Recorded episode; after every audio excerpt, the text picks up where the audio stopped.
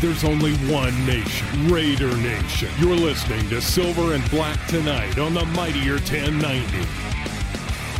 Welcome back, Southern California. Welcome back, Raider Nation. This is Silver and Black tonight. That's right, Southern California's only All Raiders talk show. Glad you could be with us here on the Boomer, the Mightier 1090, up and down the West Coast from Baja to the Canadian Rockies.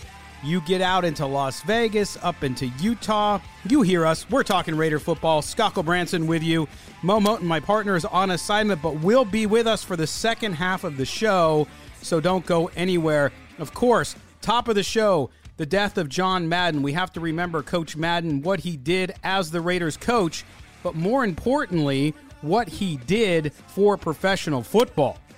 When exploring the legacy of John Madden, it's easy as Raider Nation to take ownership and talk about what he did in his 10 years as head coach and the just amazing amount of success he had. He got into the Hall of Fame for his coaching record, but John Madden, much more than that. Most of you listening probably don't even remember him coaching. What you remember is boom, you remember John Madden on Fox television, on CBS television, on the Miller Lite commercials, on the Outback Steakhouse commercials. John Madden is the modern face, the modern voice, the man, the just amazing impact on professional football. Roger Goodell, the commissioner of the NFL, said it best. He called John Madden football's Elvis Presley. That's right. He is the king of the NFL. It's hard to argue that. So we're going to spend the first part of the show remembering John Madden, talking about his impact not only on the Raiders, not only on all of you, but also on the NFL, on broadcasting, on the world of video games. Yes, the Madden video game, we all know how popular it is. We all know how huge that property is and how John Madden made $150 million off it. Uh, but he changed it everything and he had such an impact. He was everyone's teacher. That's the one thing we'll talk about coming up. Author Steven Travers, author Steven Travers, who we've talked to on our show out in Las Vegas in the past. But Steven Travers wrote the book, The Good, the Bad, and the Ugly Oakland Raiders Heart Pounding, Jaw Dropping, Gut Wrenching Moments for Oakland Raiders History. He wrote the book, former journalist with the San Francisco Chronicle. He's going to talk about John Madden, his impact not only uh, with the Raiders and tell us some great stories, but we'll reflect with him as well on John Madden's uh, history as the the man and the face of the NFL because that's really what it was. And uh, he's going to be missed. Of course, John Madden passing away, 85 years old. Just amazing the outpouring. And as you know, on Sunday's games, the Raiders will be in Indianapolis on Sunday in a must win situation to get to the playoffs. Uh, every NFL game will have a moment of silence, a moment of silence for Coach John Madden, uh, and that is deserved. And I'm sure, and I've seen a lot of people out in social media talking about how are they going to honor him. I think they will honor him probably with the MVP award or, some sort of award uh, named after him. Of course, you have the Vince Lombardi Trophy, aptly named for the man who was really the first half of modern football. Uh, but John Madden, uh, equally and probably more important than even the great coach Vince Lombardi, when you look at the impact he had on his game, on the game overall, the impact he had on players. If you watched the All Madden documentary, Lawrence Taylor talked about how John Madden made him a better player because he wanted to be on the All Madden team. He wanted John Madden when he was calling his games to give him praise. That is just huge. And the end, I don't want, if you haven't seen the documentary, I don't want to end, uh, ruin it for you, excuse me.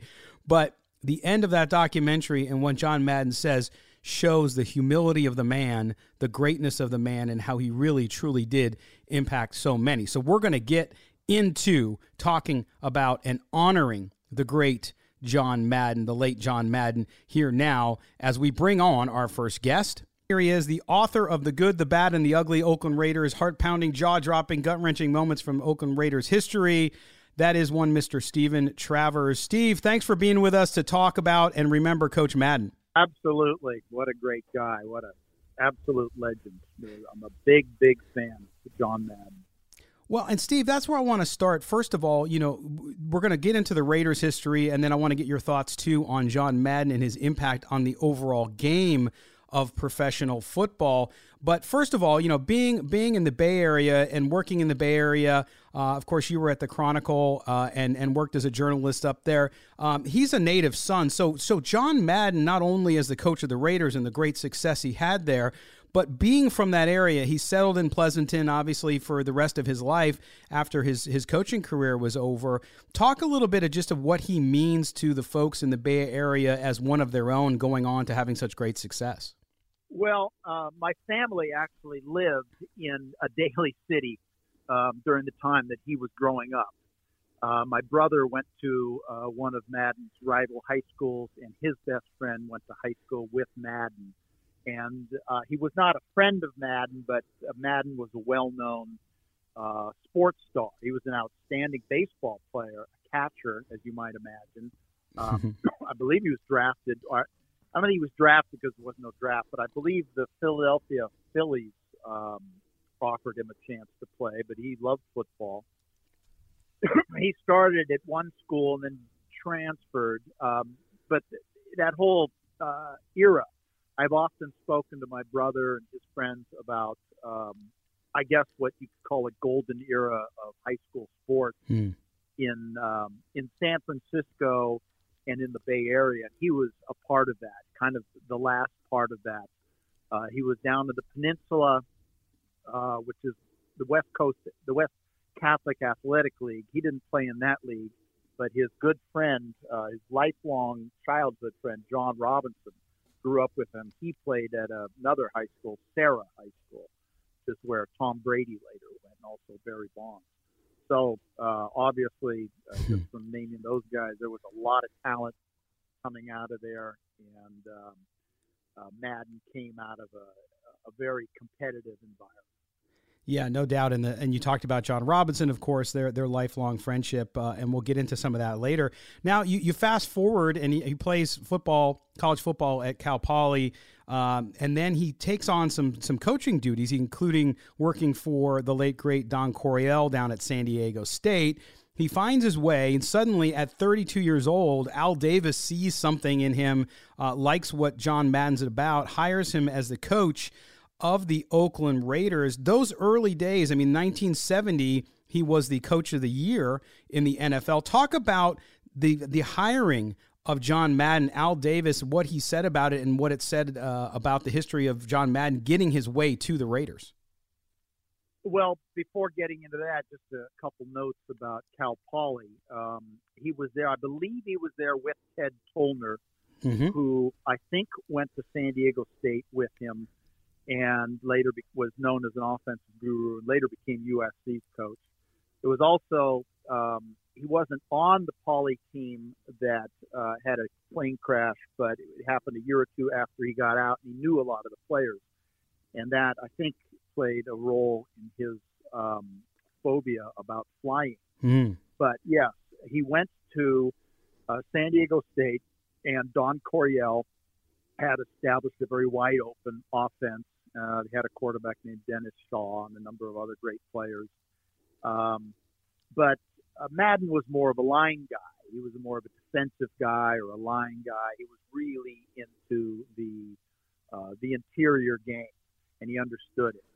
And he obviously uh, gets this incredible opportunity. Well, first he goes to a um, uh, a uh, Vince Lombardi had a uh, coaching clinic he went to that and he sat there glued to it for hmm. something like five hours, six hours, taking notes and just paying very close attention and saying whatever it is this guy is doing, I'm going to follow it and try to do it exactly as he's doing it. So uh, he really studied the game, and the opportunity comes about in 1967 to become an assistant with the Raiders. He's a very young guy, Uh, he may have been playing uh, at that time, but he had sustained an injury at some point.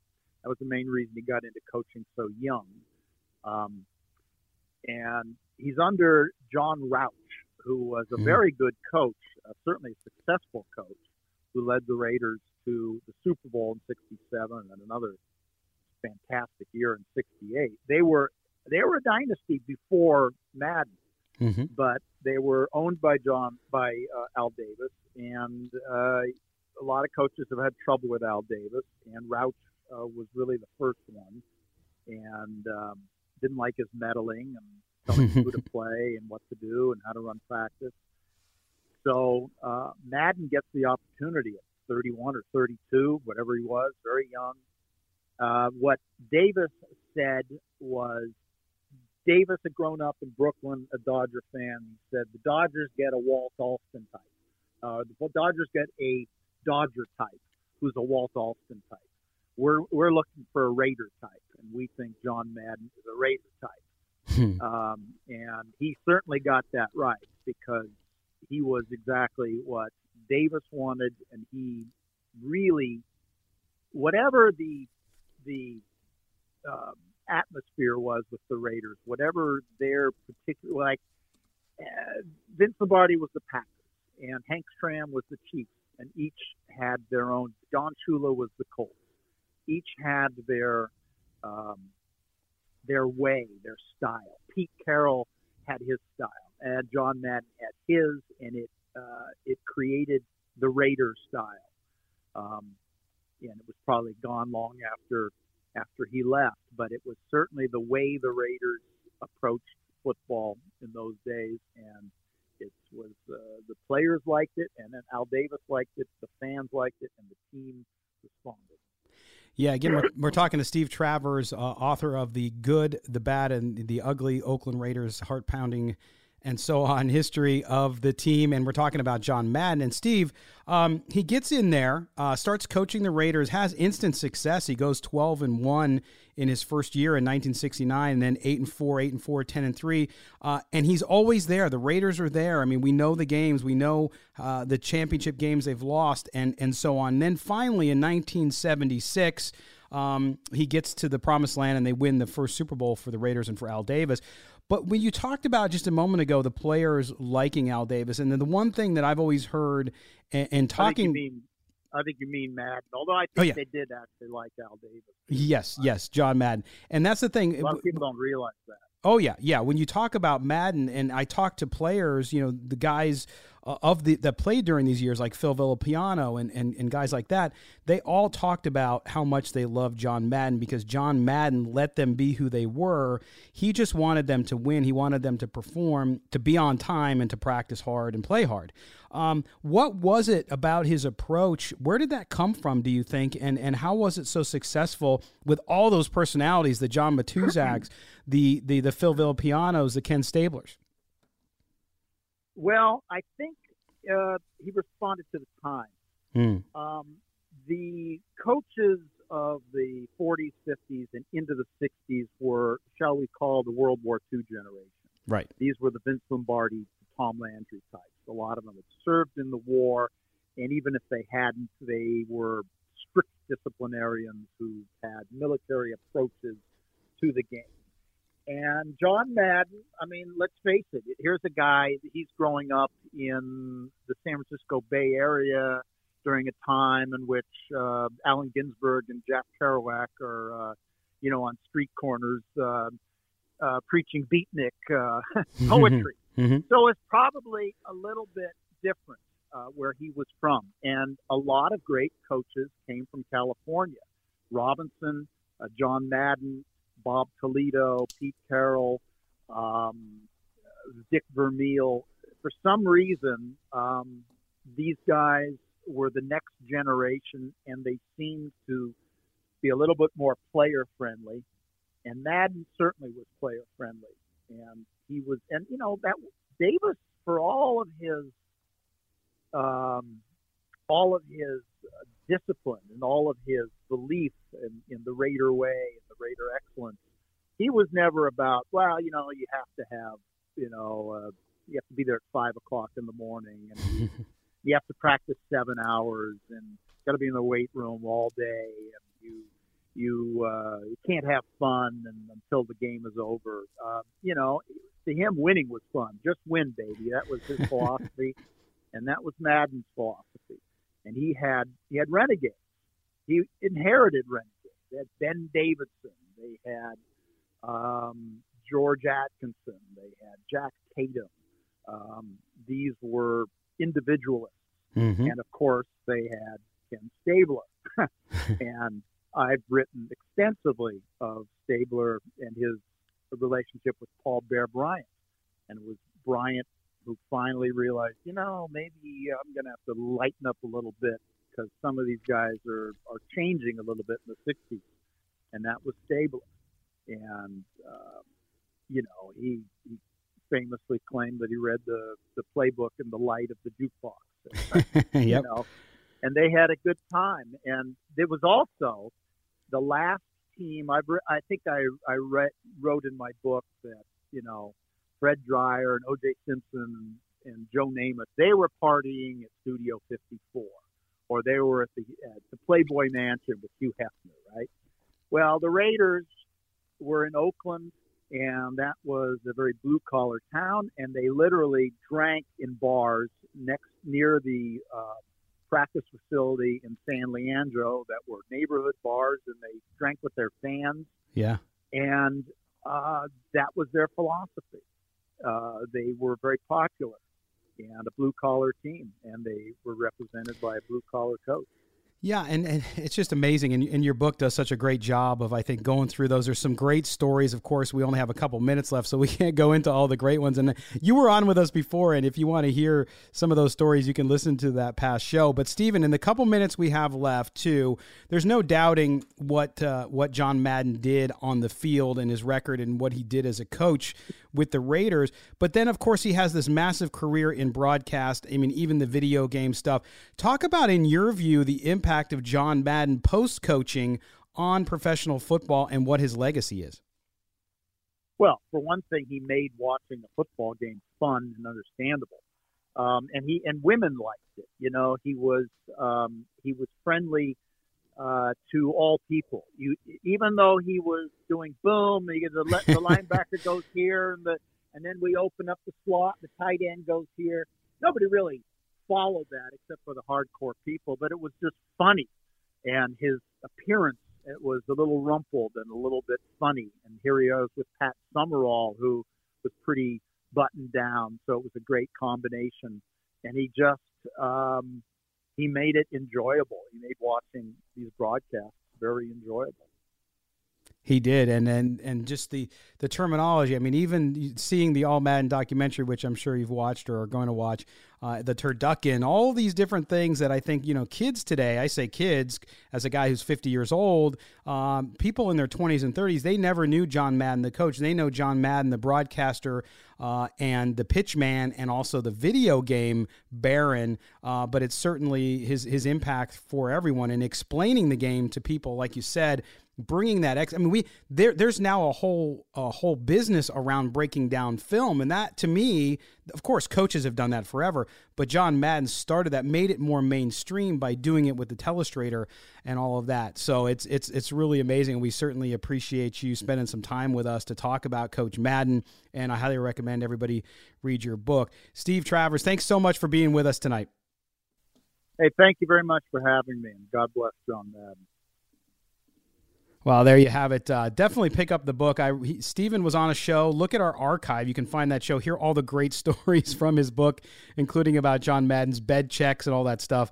But a great way to remember him uh, as we approach um, the end of our first segment. By the way, we are going to talk about uh, the game coming up uh, on Sunday against the Colts. Uh, Mo Moton, my co-host, will be joining us here after the break. We'll also be joined by Lawrence Owen who does the Believe in Colts podcast. He's going to give us the breakdown on the Raiders' opponent coming up at uh, at uh, the Lucas Oil Field up in Indianapolis, which I actually visited. I saw the Seahawks and the Colts play the first week of the season up there. It's going to be cold, but it's going to be nice and inside in a dome, so that's good for the Raiders. But we're going to step aside. Don't forget, make sure you visit our website, silverandblacktonight.com. All of our shows are archived up there as well. Follow us on Twitter at SNB Tonight. Uh, make sure you do that. We interact as well. I am at LV Gully on Twitter as well. We're going to step aside, pay some of those bills. Southern California, Raider Nation, are you fired up? Is this team going to make the playoffs? Ooh, they got to win two in a row. They got to beat the Colts Sunday, and then they got to come back to LA and beat the Chargers. You're going to tell me whether or not that's going to happen, I'm sure, online. All right, we're going to step aside when we come back. Mo Moton, Lawrence Owen, Believe in Colts podcast. We're going to break down Indianapolis. You're listening to Silver and Black tonight, only on the Mightier 1090. We will be right back with Silver and Black tonight on the Mightier 1090 SoCal Sports Talk.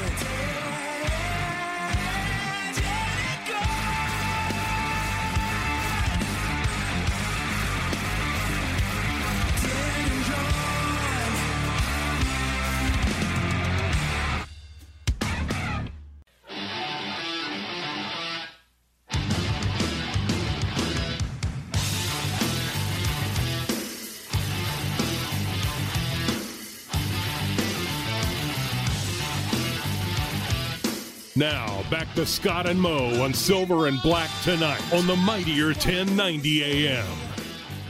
Welcome back. Happy New Year's Eve. What are you toasting tonight? Whew, I'm ready, Mo. I'm ready for 2021. I said the same thing about 2020. I'm ready for the year to be over and for us to turn the page because I'm excited about 2022. I have the glass half full approach. How about you? You, I'm always positive. I have to pick you up sometimes. No, I'm just kidding. true. Very true. But I'm, I'm always a glass half full type of person. I know Raiders fans would agree with that. Some may not, but you know, it's all opinion. oh yeah, of course. Uh, but wherever you are in Southern California, around the country, listening to us.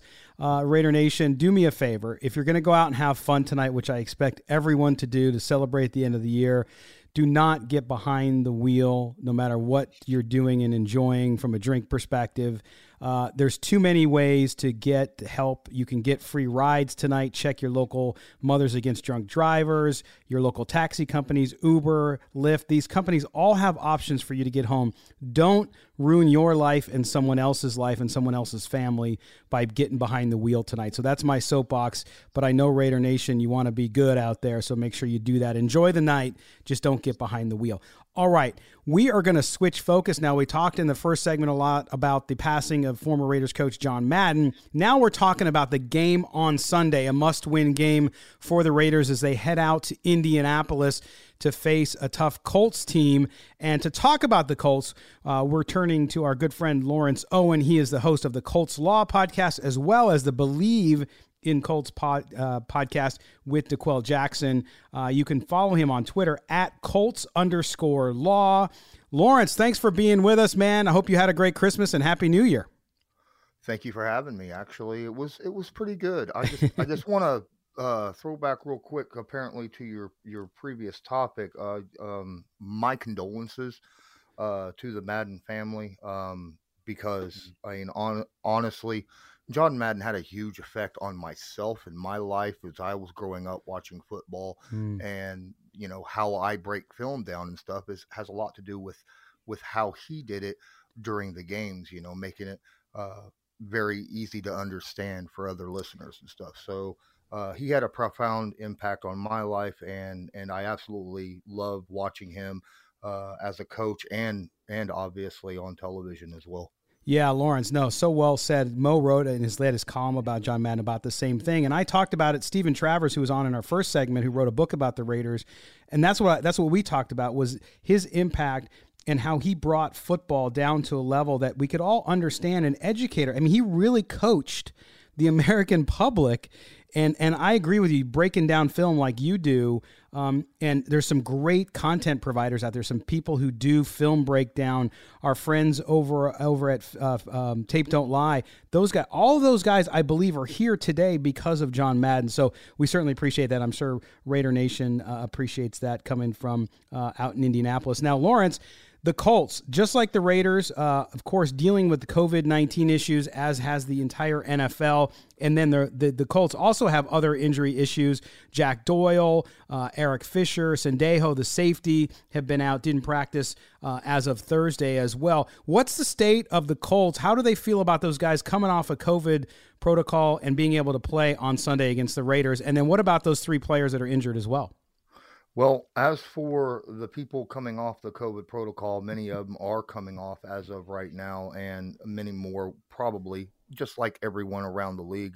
I think what was like 109 of them, yeah, uh, players came off the the COVID because of that change uh, for the the five day uh, situation. But that's kind of in flux, right? With what we're going to get back from from COVID, because they still have to be symptom free or you know lessening symptoms uh, in order to be cleared by a doctor to play. So uh, a lot of players still up in the air. Obviously, Carson Wentz will not be um, actually cleared uh, potentially by a team doctor uh, until Sunday morning. So we won't even know about him mm. and a mm-hmm. few others until the day of the game.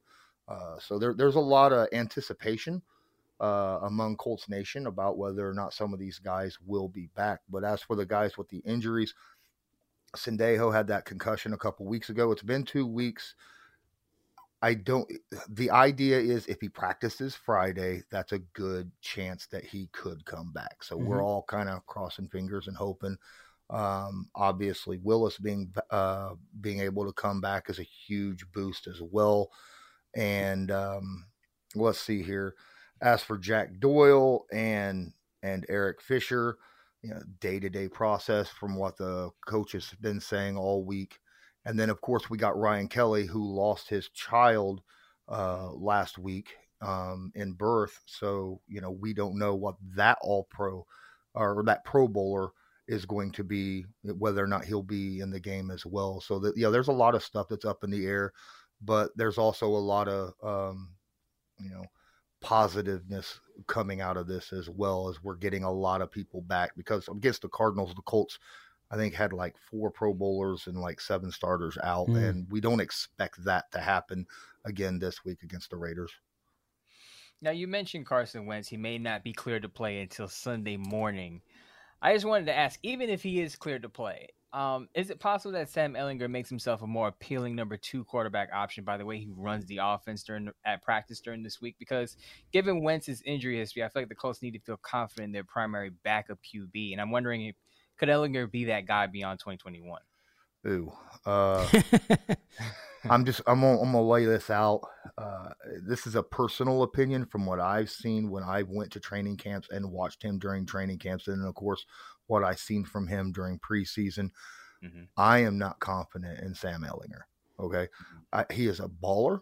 I will give him that. He does everything he can to move, but because of the way he delivers the football and the lack of arm strength, he leaves that ball out there too long in the air for defenders to be able to make a play on it. And that's why, you know, he ends up with a lot of turnovers when it comes to interceptions and stuff. So I'm, I'm not the biggest uh, fan of of moving on from somebody and going to Sam Ehlinger as a number two, maybe. You know, I'd be okay with him as a number two.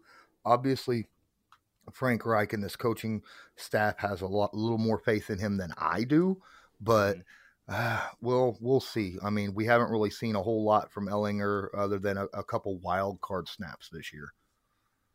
Mm-hmm. Got you. So, as far as Wentz is concerned, now getting to the starting quarterback, how would you grade his season? Because a lot of people are giving praise to Jonathan Taylor, and I get it. He's probably the the top pick as an MVP non-quarterback player. But how would you grade Wentz's season? I know he's had basically one consistent weapon in Michael Pittman Jr. on the outside, and then uh, a lot of people talk about again the Colts offensive line, their ground attack. But as far as him, if you, you just isolate his game, what would you say about it this season? I think he's gotten a whole lot better than what he has in the past. He used to hold the ball a little bit too long, didn't really uh, throw throw it away or or you know just get rid of the football. He, he would hold on to it, trying to make those Superman plays a lot uh, in his past. He doesn't do that nearly as much with Indianapolis, from what I can tell. Frank Reich's very good at coaching that out of players, like what he did with Andrew Luck, you know, mm-hmm. um, in the 2018 season. I, I would grade him much better than what I saw the last couple years, but he still has those plays every once in a while. You, you see at least generally once a game where he, he leaves you scratching your head going, mm-hmm. what in the world did you just do? I, I, don't, I don't understand this. Um, but then at the same time, and those get, those plays get highlighted by media massively. And you don't get the highlights of, you know, where he has tucked the ball guaranteed he should have been sacked for a six yard loss. He takes off on third and 18 and picks up 20 yards on a scramble or, or rolls out and finds Michael Pittman downfield for a first down or something like that. You don't see that nearly as much because, you know, uh, let's face it, uh, the negative sells more than the positive does. So um, I, I'm, I like where Wentz is at, but I still, I still need to see more uh, one year with a franchise is not uh, enough, really, in my opinion, uh, to put a, a, a full uh, grade on him. You know, I, would like to see a second year where he's mm-hmm. got, you know, all that previous year plus an extra off season to get used to the players around him and and the scheme and all of that. But right now, I, I like what I see from Wentz. Lawrence Owen, the host of the Believe in Colts podcast with DeQuell Jackson, also the host of Colts Law, uh, is our guest here on Silver and Black tonight on the Mightier 1090. Uh, and Lawrence, we talk about Jonathan Taylor. I mean, he he uh, everyone in the league knows who Jonathan Taylor is, knows what kind of special season he is having. Talk to us though about him as a player, his impact on the team. Of course, the numbers, uh, the rushing yards, all of that we see in the highlight reel. But what what has he meant to this team on and off the field? Oh my, uh, off the field. Let, us talk about what he brings. You know, mentality wise, mm. you know, to to to the players uh, around him and the coaching staff because he goes out there and he practices just as hard as he does when he's playing. Right the defenders out there have to tackle him full bore. He's not going at it halfway. He's he's he leans into the defenders and initiates contact during practice. during practice, man. And what this does is it, it, it, keeps the physicality up. And, you know, when he breaks something or he makes a big hit on his own while he's carrying the football or, or makes an impressive block, believe it or not, for passing the, uh, pass protection or, or lead blocking for Nyheim Hines, like we saw, you know, um, earlier. Uh, I think it was last week uh, on that touchdown. Um, he brings that up with the rest of the team, defensively, offensively. It, it, it raises uh, their feelings and, and, and emotions and and makes them play even better. So outside of just the you know what he's able the numbers and the stats just his his ability to make everyone around him play better just because of the the effort that he puts on the field and during practice is just unbelievable. And he's he's one of the kindest guys you'll ever talk to as well. He's he's very humble. You know, people talk to him about MVP all the time, and he's like, "Look, I that's nice and all, but really, I, am just here. I, I want to help our team win." You know. Uh, which obviously is something that everyone generally wants to hear, you know, other people say, and most people do uh, in the NFL, but it's still something that it's nice to hear uh, a guy who's getting all the, the national media attention being able to go out there and say stuff like that. So, Lawrence, big big picture question here. Uh, early in the season, Colts have squandered leads against the Ravens, Titans, and Bucks, but they were able to put away the Bills decisively, the Patriots decisively, edge the Cardinals. Uh, when this team is able to put a strong hold on opponents and close games, what do they do best versus when they're when they're slipping late in games? Okay, so what I have noticed a lot is the Colts generally jump out to a massive lead in the first half against mm. everyone that they mm. play. You usually see two, three score leads in the first half. And then the second half, the defense scheme wise is called and and I understand the reasoning for it, but they kind of go softer on the defense, right? They they try to, you know, go into that uh, kind of coverage uh, kind of umbrella coverage, keep everything in front of them, tackle, make you go the long way, eat clock. But and I understand why they do that because they figure, you know, it'll make them take longer to walk down the field and score. Mm-hmm. But at the same time, you can't do that against good teams. You can't do that against Tom Brady. You can't do that against Lamar Jackson, right? Mm-hmm. You, you, can't do that against really good teams who are able to do stuff like that because they will take those 15 yard, you know, 10, 15 yard easy completions over and over and over, walk down the field and score. And they'll just do it over and over and over and over. And then next thing you know, what was once a 17 or a 20 point lead as you get into the fourth quarter, all of a sudden you're looking at a, a three point lead or a tie ball game or something, and it ends up coming down to the last play of the game or go into overtime or something. And that's generally what has happened. Now, with the Tampa Bay game, it was turnovers. Mm. Turnovers was a big deal. Colts generally don't have problems with turnovers, but in that game, there was three fumbles and an interception in that game, and you can't do that against Tom. Tom Brady's going to take those every day, every time, and go down there and score. I think they scored 24 points off those four turnovers. So, wow.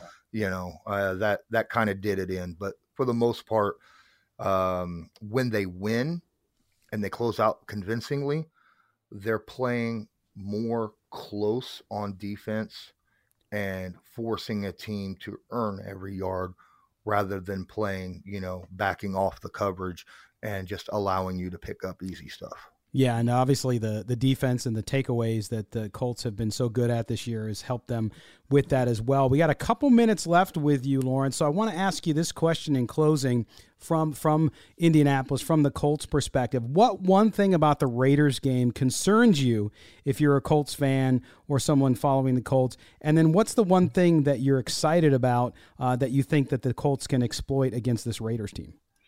Well, there's actually two things that worry me a little bit about the Raiders. So I'm sorry, I'm not going to answer it fully. That's okay. I'm going to double it up. Um, Derek Carr has played very well against the Colts over the last few years. Um, now his his record doesn't show it, but his his his numbers do. I mean, the Colts have have found a way to win in those games, but if you go look at the games, he's always played very very well. His his touchdown to interception ratio is good. His completion percentage, his yards, everything. He plays the Colts very, very well. So he himself worries me. And then, of course, Yannick and Maxx scare me to death. Okay. um, especially, especially if Eric Fisher can't be out there. All right. Maxx, I think, leads the NFL in pressures or something like that. Yep. Or second, either leads or second, one or the other. I, I, I don't know 100%, but I know that uh, he started the year off on freaking fire and um, yeah, I, I don't want none of that. Uh, um, the thing that that I'm that I like in this matchup for the Colts is if we do have our offensive line set up, the physicality that the Colts offensive line and running game, I like that. I, I understand the Raiders are have been really good uh, against the run the last couple weeks, but they the, the Indianapolis Colts run game is a completely different animal, mm. right? Uh, they're very physical and they're very fast, and they're uh, I just I don't I, I, really believe that the Colts could get an edge on that as much as uh, the Raiders might get a little bit of edge on the pass rush on the outsides. I think that uh, we can uh, take advantage of, of as good as Jan- Johnathan Hankins is, and, and the guy beside him, I, I, really do believe the Colts can can move the ball up the middle. Yeah, yeah, no, the, and the Raiders' defense has been better, as you mentioned, the last couple weeks but it's a whole different ballgame. That offensive line, I've talked about the Colts offensive line for the last few years and just how good they've been. Uh, so I, I, echo your uh, your point there as well. Lawrence Owen from the Believe in Raiders podcast, also the Colts Law podcast. My friend, we appreciate you being with us and giving us some insight into the Colts. Hey, I appreciate you having me on here. It was a pleasure. Thank you. All right, there you have it from Colts. Now, he called it Colts Nation. We did not. So when you get upset, don't blame Mo and I. Right. right. That Raiders was not fans get upset about that. They're like, hey, it's only one nation. That's only right. And and I agree with them actually. Uh, I do. But Mo, this game coming up on Sunday, yeah, Jonathan Taylor. If I'm the Raiders, uh, you have to stop him. We don't know what's going to happen with quarterback uh, just yet. Uh, but the Raiders are going to have that. To me, I again, I went back to my record. I picked them nine and eight, like we did back in August. And I have them losing this one and beating the Chargers next week to close out the season on a high note.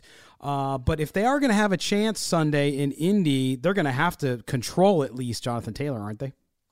Yeah, but that's easier said than done when you're facing the league leader in rushing. Uh, as I said to to Lawrence, it, you know, if it wasn't a quarterback award, the MVP award, Jonathan Taylor would probably win it. But as we as we talked about with Lawrence too, the Raiders defense, run defense particularly, has stepped up. Uh, Darius finally had a great game last week. Yes. Um, so the Raiders should have some confidence going to this game. But you're as I said, I wrote in a piece early in the week. They're going to have to buckle up their chin, chin straps because Jonathan Taylor is definitely going to bring it. He is, and um, I'm excited to watch this game. I mean, I, do I think the Raiders have a chance? Absolutely. I, I, feel better about them because of the way they played the last two weeks. I'm still really concerned about the offense. Uh, but as Lawrence said, Derek Carr does well against the Colts. If the defense can play as well as it has, even if Jonathan Taylor does his thing, if they can control the game in other ways and score points, then I like uh, the Raiders being close in this one. But we'll have to see. And and I wanted to take a minute too, Mo, by the way, to congratulate you on your promotion at Bleacher Report. Mo is moving on up and doing well, and we just want to tell you here on the air. Make sure you read Mo on Bleacher Report. He covers the entire NFL. So congratulations, my friend, and happy New Year. I appreciate that. Really do, really do. You've been helping me a lot behind the scenes. A lot of you guys don't know, but me and Scott, we communicate basically every day. and either whether it's jokes or stuff going on in the NFL or just life things, Scott, Scott's been a great friend to me. And I, I really appreciate him. He's helped me on the way up. Now, I will also say that just because I am moving up in Bleacher Report doesn't mean that the Raiders coverage stops. and you will get fair coverage from Bleacher Report from me. So if you if you have a gripe about the Bleacher Report articles on the Raiders, I'll fix that when I get up there. You'll get some fair coverage from me. I love it. A new sheriff is in town, baby. And he's he's gonna he's gonna bring what he always brings, which is objectivity, which some people don't like, but hey, that's tough. He's gonna bring it anyway. Uh, but anyway, listen, I want to thank Steven Travers. I want to thank Lawrence Owen for being with us, and of course my co-host uh, Mo Mo. Mo, enjoy. I know it gets crazy in New York City on New Year's Eve, as it does in Vegas as well. Uh, so take it easy. Happy New Year, my friend, and we'll talk to you next week. Hopefully after a Raiders victory. Thank you for joining us. Please catch Silver and Black tonight, every Friday at 6 p.m. on the Mightier 1090 AM. SoCal Sports Talk.